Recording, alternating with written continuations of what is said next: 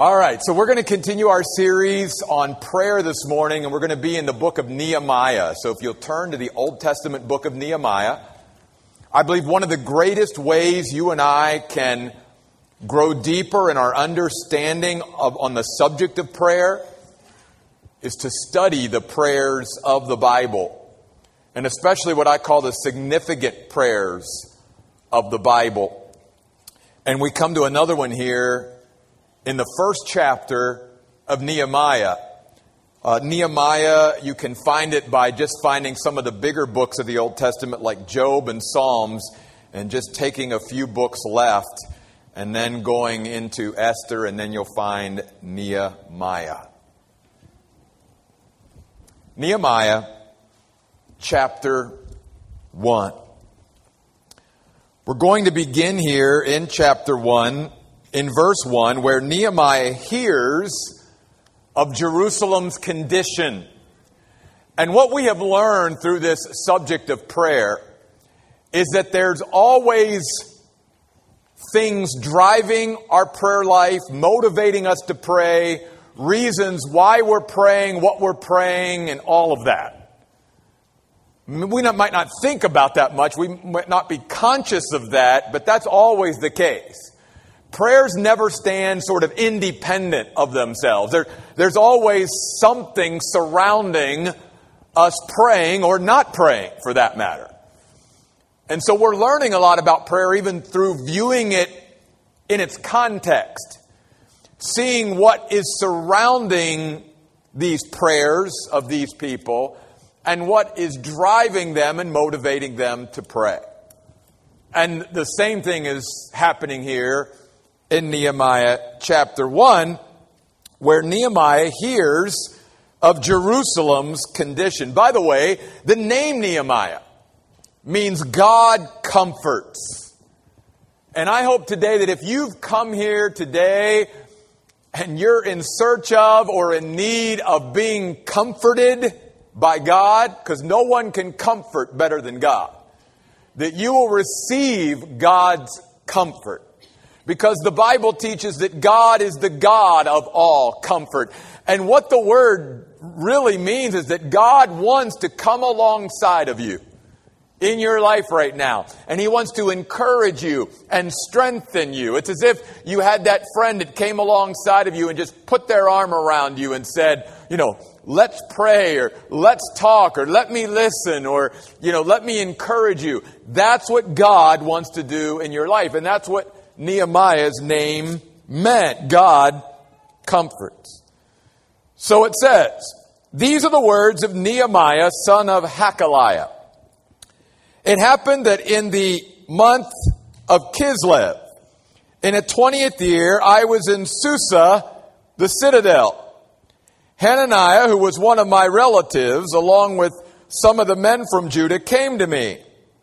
And I asked them about the Jews who had escaped and had survived the exile and about Jerusalem.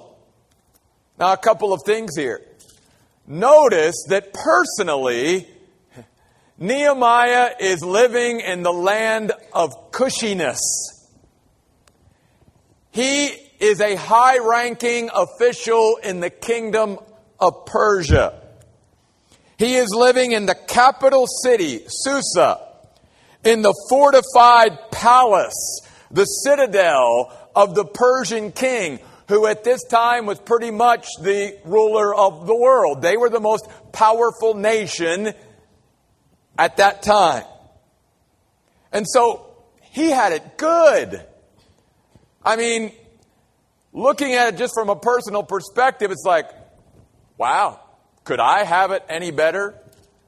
I got a basically a great job, great position.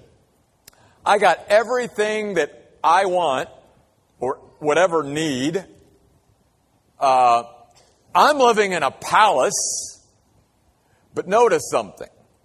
Even though Nehemiah's body was in Persia, his heart and his interests were on the things of God, and they were on others, not on himself.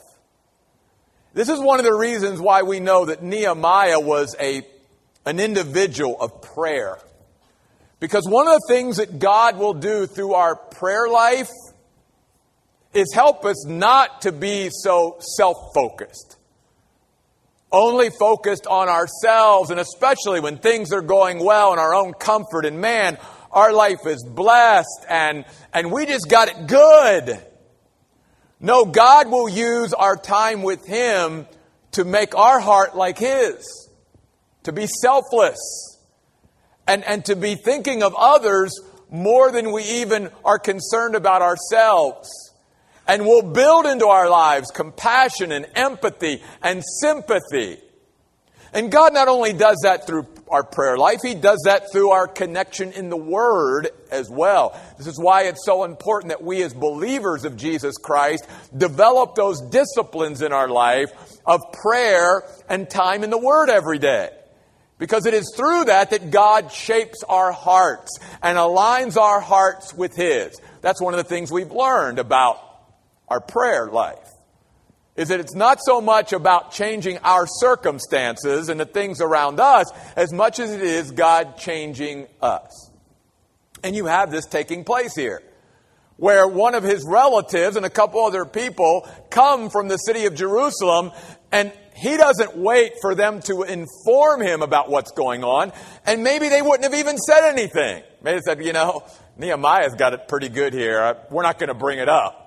But Nehemiah is the one that brought it up. Nehemiah is the one that inquired. He's the one that sought this information.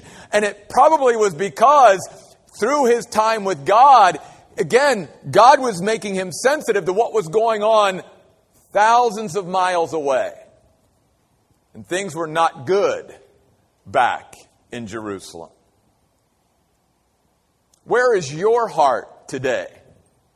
Where is my heart? Our body may be here where's our heart? And the Bible says where our heart is, that's where our treasure will be. That's where our interest will be. That's where our concern will be. That's where our focus will be. That's why God says, I want your heart. Because if God has our heart, then everything else will fall into place. Does God have our heart today?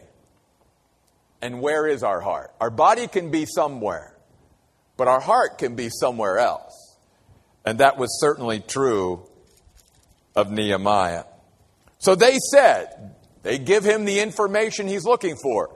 How are things back in Jerusalem? They said to me, verse 3 the remnant that remains from the exile there in the province are experiencing considerable adversity. The word means distress and misery and pain. And then it goes on to say, and reproach, which is a way, again, of just saying they're experiencing shame and disgrace. I mean, these are to be the people of God. And yet the condition of their city is disgraceful. The, the, way they are living and the conditions in which they're living is just shameful. And they go on to tell him, oh, and by the way, the wall of Jerusalem lies breached and its gates have been burned down. And this is not a recent thing. If you study the history of Jerusalem and Israel, you know, it's sort of been that way for over a hundred years. That's a long time to be in a bad condition. And let's not forget that, especially in ancient times, something we're not sensitive to today. For any city not to have any walls around it meant that the city had no protection. The city had no defense against enemies. Therefore, the city lay vulnerable, very vulnerable. Which also then meant that there could be nothing of value kept within the city. They couldn't keep anything of value there because it would be so easy for someone to come in and basically pillage and ransack and take whatever was valuable out of the city. So nothing really valuable was ever built. That's why the temple had not been rebuilt. Nothing could be done until the walls were first put up to ensure them some kind of defense and protection against their enemies. So when he hears that the walls are still down, he understands what that really means. That doesn't just mean the walls are down. It means that the entire city that lies within those walls or that would lie within those walls have nothing really of any value or worth in them other than the people themselves because they have no way of protecting it. And so Nehemiah hears of Jerusalem's condition. But notice beginning in verse 4 how Nehemiah reacts to the news about Jerusalem and its people. This says a lot about Nehemiah, and it says a lot about us when we hear certain news of how we respond and we react to it. He says, When I heard these things, I sat down abruptly, crying and mourning for several days. I continued fasting and praying before the God of heaven.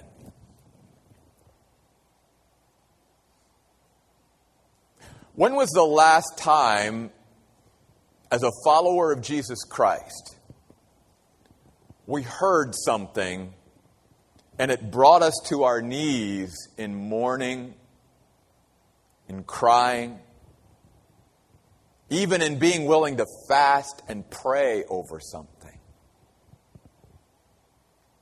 That was Nehemiah. See, God was going to do a work through Nehemiah.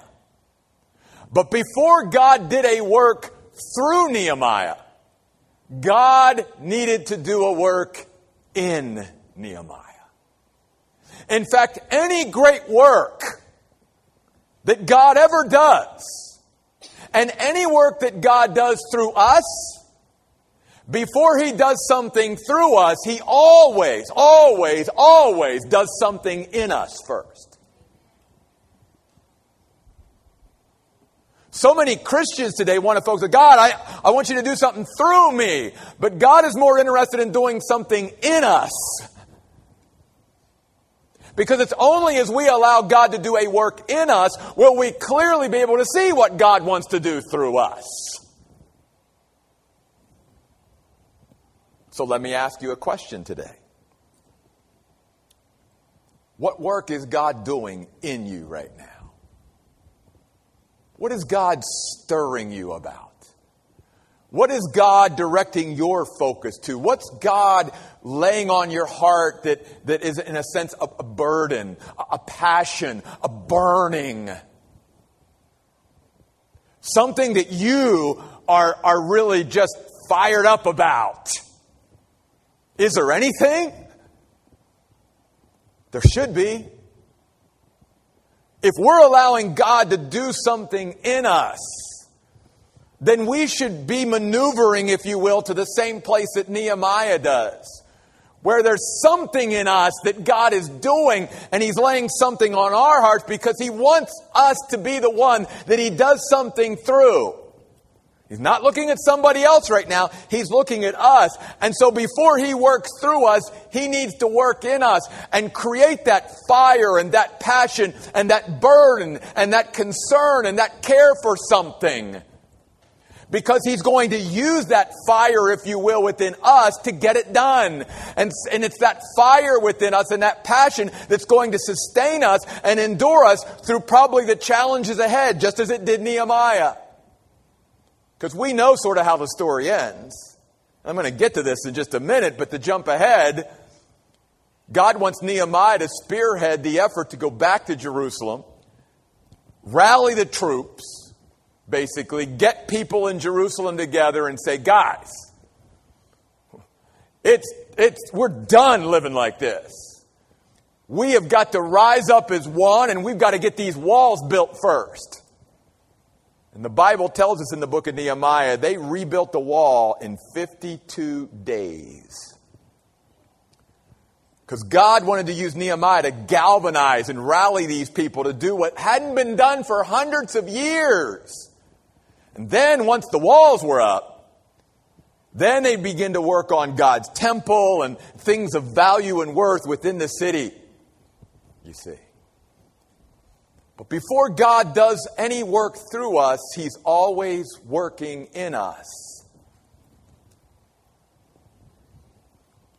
And each one of us, especially through our prayer life and our time in God's Word, should be allowing God to do in us what was happening with Nehemiah. There was, yeah, there was emotion there, but it wasn't just emotion for emotion's sake. He was moved. And he was going to be a man moved enough to do something about it. He was going to be moved to action, as we're going to see as well.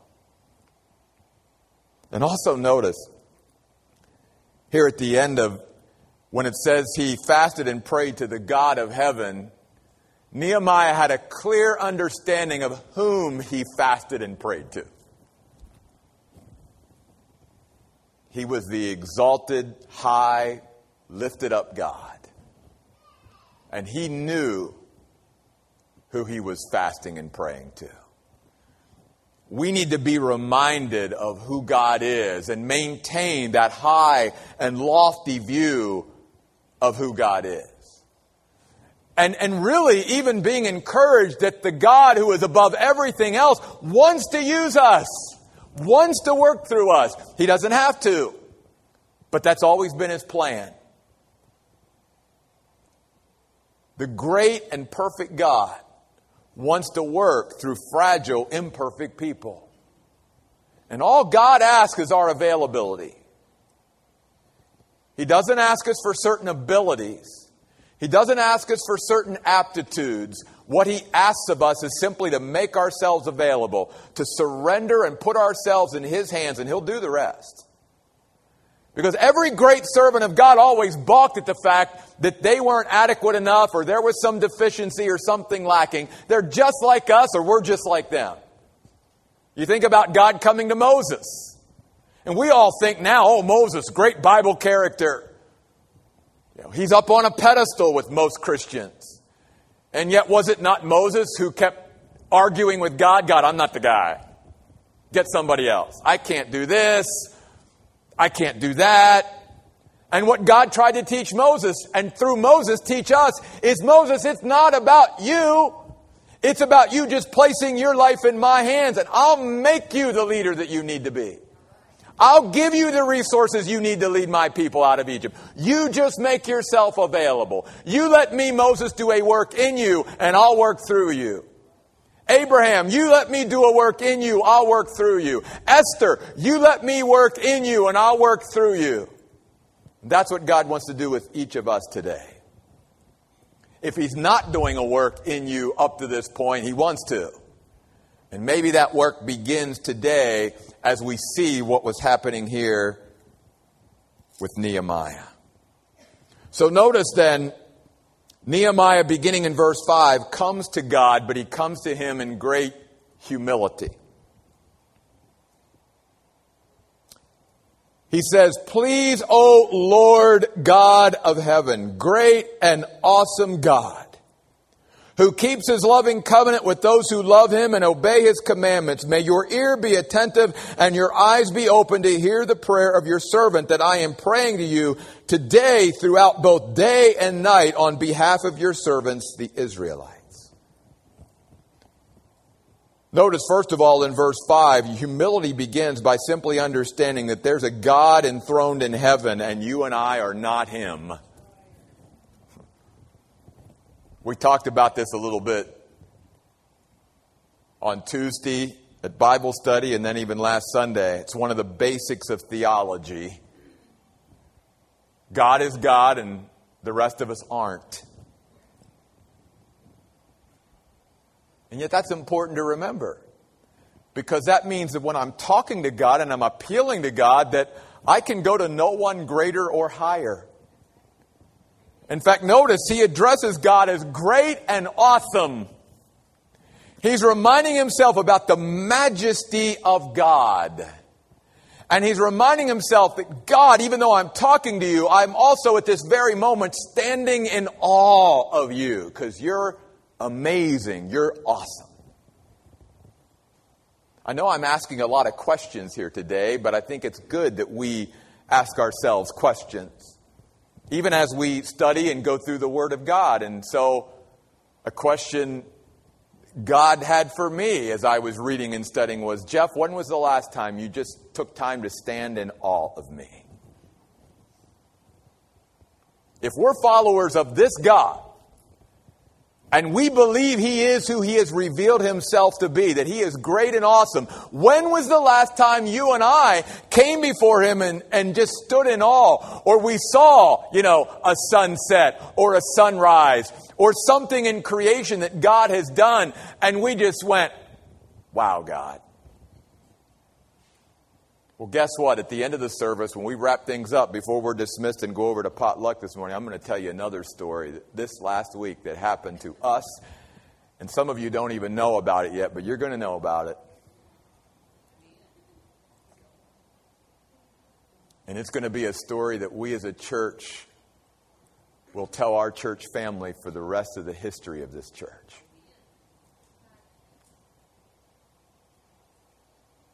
And it's a wow, God. You, you did more than I could have ever imagined or dreamed. You had, you had a moment like that lately? Where God just did something or worked in a way and you just, you really maybe didn't even have any words to articulate it. You, you didn't have any, any, any way of expressing it, if you will, but you're just like speechless. And even though Nehemiah is expressing himself here in words, I'm sure even these words fall very short of what he was really feeling when he comes before the Lord God of heaven and says, God, you are great and you are awesome. And that's where humility starts by acknowledging and recognizing who God really is. It's not about looking at ourselves and such a lowly place. It's more about acknowledging who God is in his rightful place. And then notice also that humility also understands our complete dependence on God. In a sense, he's saying in verse 6, God, only you can help. And God, I'm convinced that if you only hear, you will help. So please be attentive and listen. Bow down, observe. I've been in places like that a lot where I'm just like, God, I got nothing. I know everybody else in my life's got nothing. God, if you don't show up, I don't know, but you're the only one, God. You're the only one that can help in this situation. You're the only answer, God. And so I'm looking to you. That was Nehemiah. That we would have that kind of humility to, to literally live every day in complete dependence and reliance upon God. And know how dependent and reliant we are and should be on Him at all times. Usually, sadly, even for Christians, the only time that really comes into focus is when we're going through something really big. Some big crisis comes into our life, and all of a sudden, like, God, I need you. I'm running back to you, God, because I've sort of left you for a while because I, I could handle things on my own. But now that God, things have gotten so big that I can't handle it, now I'm coming back to you, God. Can you, can you help? And God will, because God's a gracious God. And unfortunately, or I should say fortunately, unlike us, God doesn't let his feelings get hurt and pout to the point it's like, no, I'm not helping you. You've neglected me and you haven't treated me right, so there.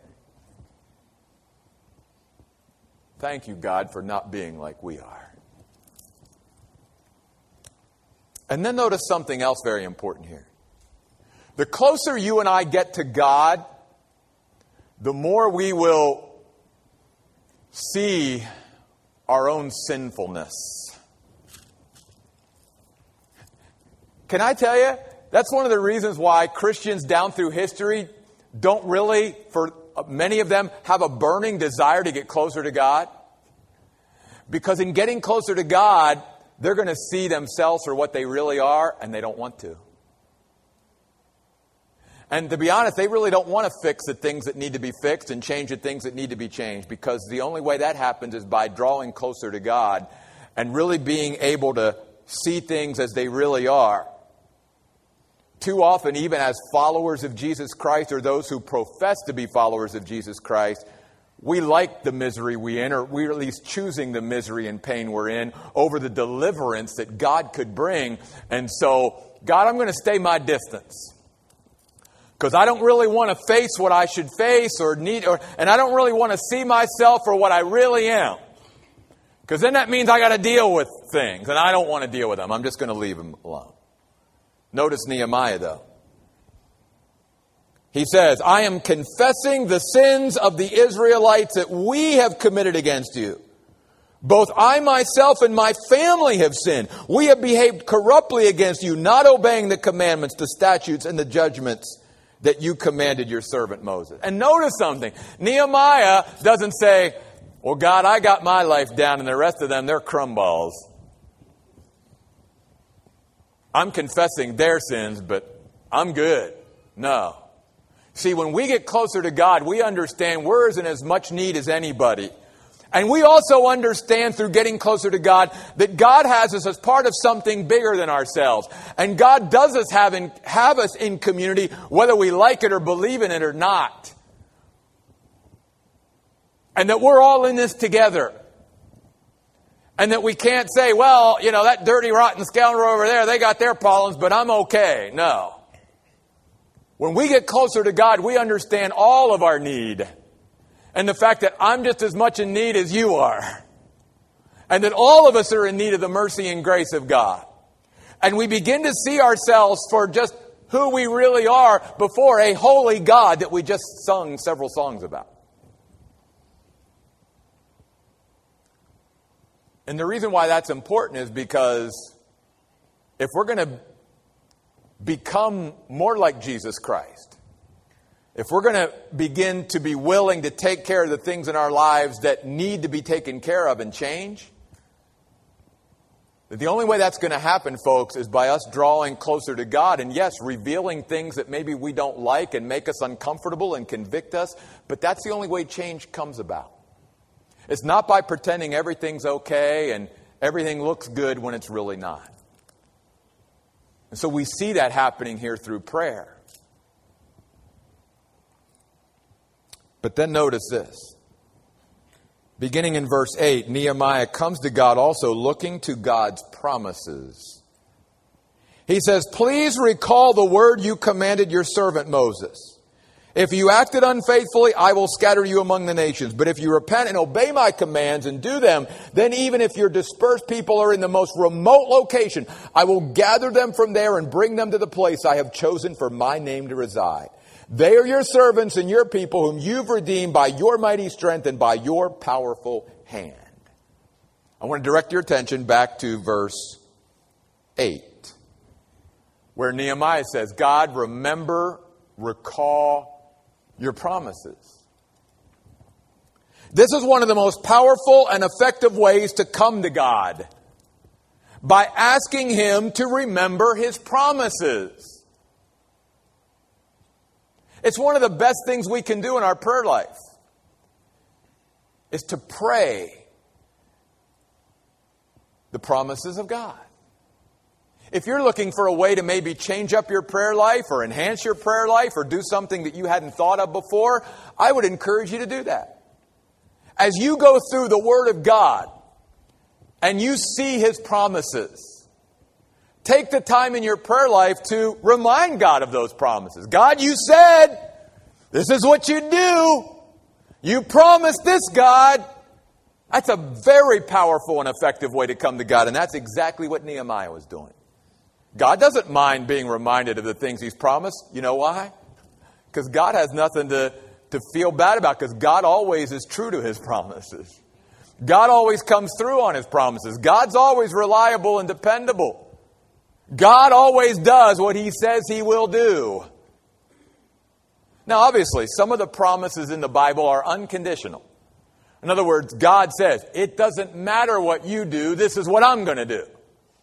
And when you and I read and study the Word of God, we've got to learn to differentiate between the unconditional promises of God and the conditional promises of God, like Nehemiah is quoting here. Because notice, Nehemiah is quoting a conditional promise where God says to God's people, If you do this, then I will do this. And many times I even hear Christians today misquoting, misinterpreting, misapplying the Word of God because they're disillusioned in their Christian life of why God isn't somehow being reliable to a promise, but they're interpreting that promise that they're using as a unconditional promise. And I'm going, no, I think if you look at that, it's a conditional promise. In other words, God is saying to you, if you do this, then I'll do this. So we've got to make sure that we're, again, handling the Word of God correctly. But they're both. And both are very powerful and effective ways to come to God, reminding God of the things that He has promised. And then we get to verse 11, where Nehemiah prays with a heart ready to do something. And this is really where this whole prayer and this whole chapter obviously comes to a very fitting and powerful climax. Notice the words of Nehemiah to the Lord. Please, O Lord, listen attentively to the prayer of your servant and to the prayer of your servants who take pleasure in showing respect to your name. Grant your servant success today and show compassion to me in the presence of this man. Now I was the cupbearer for the king. Notice what's happened here and what's happening here. And it's what God wants to do in our prayer life. He wants to maneuver us physically, emotionally, and spiritually to a place where we are ready and willing to do something. See, prayer is not a passive activity, as many Christians think. Well, I'm not really doing anything, I'm just praying. When we understand prayer, we understand that, oh no, you're doing a lot. Because it's through our time with God in prayer that God will align our hearts and change our hearts and mold our hearts to be more like His. And it will be during those times of prayer where God is maneuvering us and doing a work in us before He does a work through us. And again, getting us in place physically, emotionally, and spiritually to a place like Nehemiah where when he prays, he doesn't pray this God, make it all better. That's not his prayer, is it? God, will you just make that those poor people over there in Jerusalem and make that situation all better? That's the way many of us as Christians pray, don't we? We hear of something, we, we hear of a need, some something going on, and, and God, make that all better. That's not Nehemiah's prayer. Notice something else that you don't see in Nehemiah's prayer. He's not saying here, God, will you get somebody else moving on this? Again, that's the way many times we pray. God, will you lay it on somebody else's heart to do this? No, that's not his prayer either. Instead, his prayer is God, Use me to make the situation better. And notice something. He's reminding us of this strategic position that he had in the kingdom of Persia. And through his time with God in prayer, he understands that this opportunity, this position, uh, this privilege that he has of being the cupbearer to the king of Persia didn't come by accident, but by the providence of God. And that God didn't have him in this place for no good reason. He understood then, oh, God wants to use me to make the situation better. So, God, I make myself available.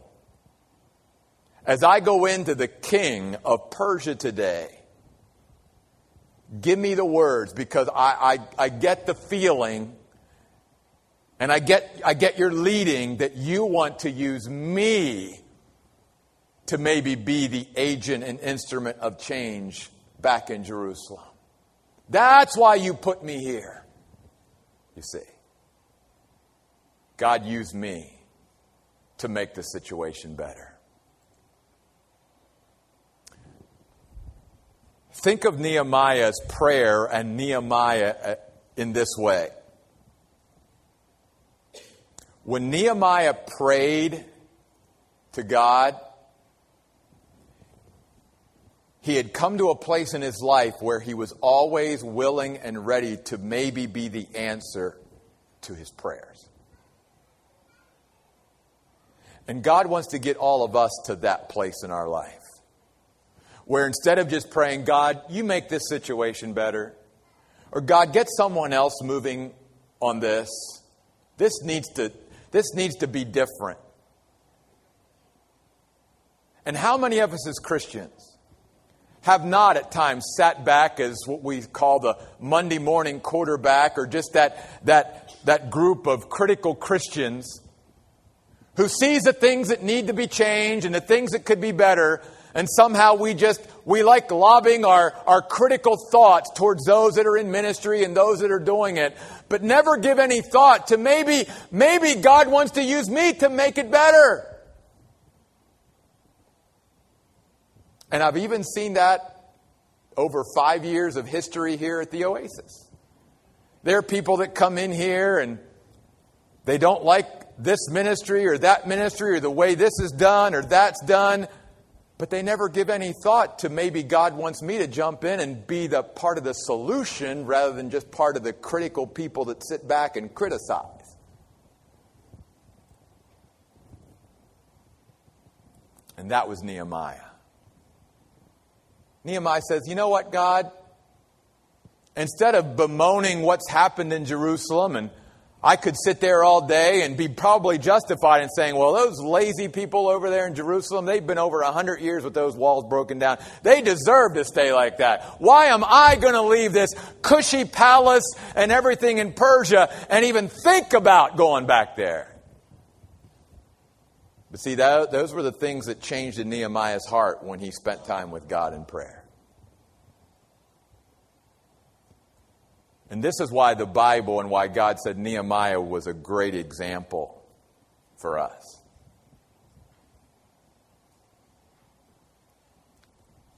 Because Nehemiah understood God, I get it now. I understand why I'm the king's cupbearer. Because you want to use me to have a conversation with the king. I got the ear of the king. I got, I got leverage in this relationship. He trusts me. Most historians, who aren't even biblical historians, believe that this office of cupbearer was actually the second most powerful position in the kingdom. In other words, to try to equate it to America, which is poor sometimes in translation, it would be like Nehemiah was actually the vice president. He was just that important. So let me ask another question as we wrap this up this morning. And I realize some of you here today, may I don't really know what God wants to do through me. That's fine. Hey, it's okay. We all, we all start there. But here's what I'd like to encourage you with. You may not know what God wants to do through you yet. So just begin to let God work in you first. Because if you and I let God work in us, then over time, we will see what God wants to do clearly through us. Don't get it backwards. Don't keep trying to cut through the fog of what God wants to do through you if you're not willing to let God first work in you, as he did in Nehemiah. But when God does work in us, then, like Nehemiah, we'll start to see, oh, God, I now see why I have that relationship in my life. I see why I have that person's ear. I see why you gave me that position, God, and why you gave me that job, and why you put me in this neighborhood, and why now I, I know that person and I know that person. Now I begin to see it, God. This is what you want me to do. And that's what God wants each of us to begin to discover in our own lives. Why right now?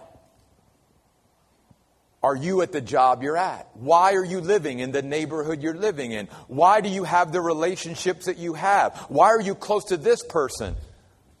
Why do you have this relationship?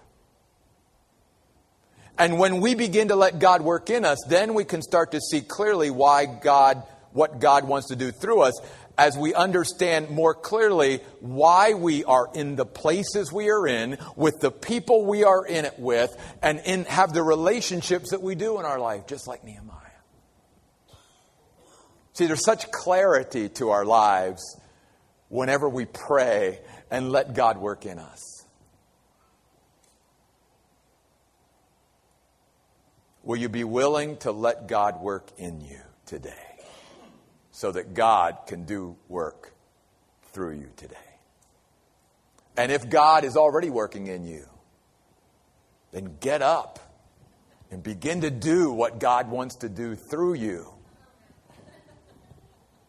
Don't keep making excuses. Don't keep saying this and that. Yeah, all biblical characters did it, but eventually they cried uncle. Because they knew the only way they'd really be fulfilled and satisfied is to just make themselves available to God to do His will and no longer to live for themselves. Let's pray. As we're praying, I'm going to ask the worship team if they would come on up, get in place. So, God, as we come to you in prayer right now, acknowledging, Lord, that you are holy that you are above anything we could ever imagine, greater and more awesome and amazing than anything we could fathom. God, we thank you that even though you're so great, God, you hear our prayers. You pay attention to each of us. You are a caring and concerning God who listens attentively when your people speak to you. God, today we have seen in your word a man just like us, flesh and bone, who was willing to let you, the God of the universe, work in him so that you could work through him. God, I'm praying today for each person here at the Oasis and for those that will listen to this message over podcast or watch it on video, God, that, that they would that they would come to the same conclusion that Nehemiah did. And that is that they would be willing to come before you, God, and say, God, do a work in me so that you can work through me. Give me, God, a burden, a passion, a concern, something, God, Something that, that so causes a fire inside of me, God, that I can't rest. Something that stirs my heart so much, God, that I pray and fast over it. That I even weep tears over it, God. Move me like that, God. And use us then for your glory. We pray in Jesus' name. Amen.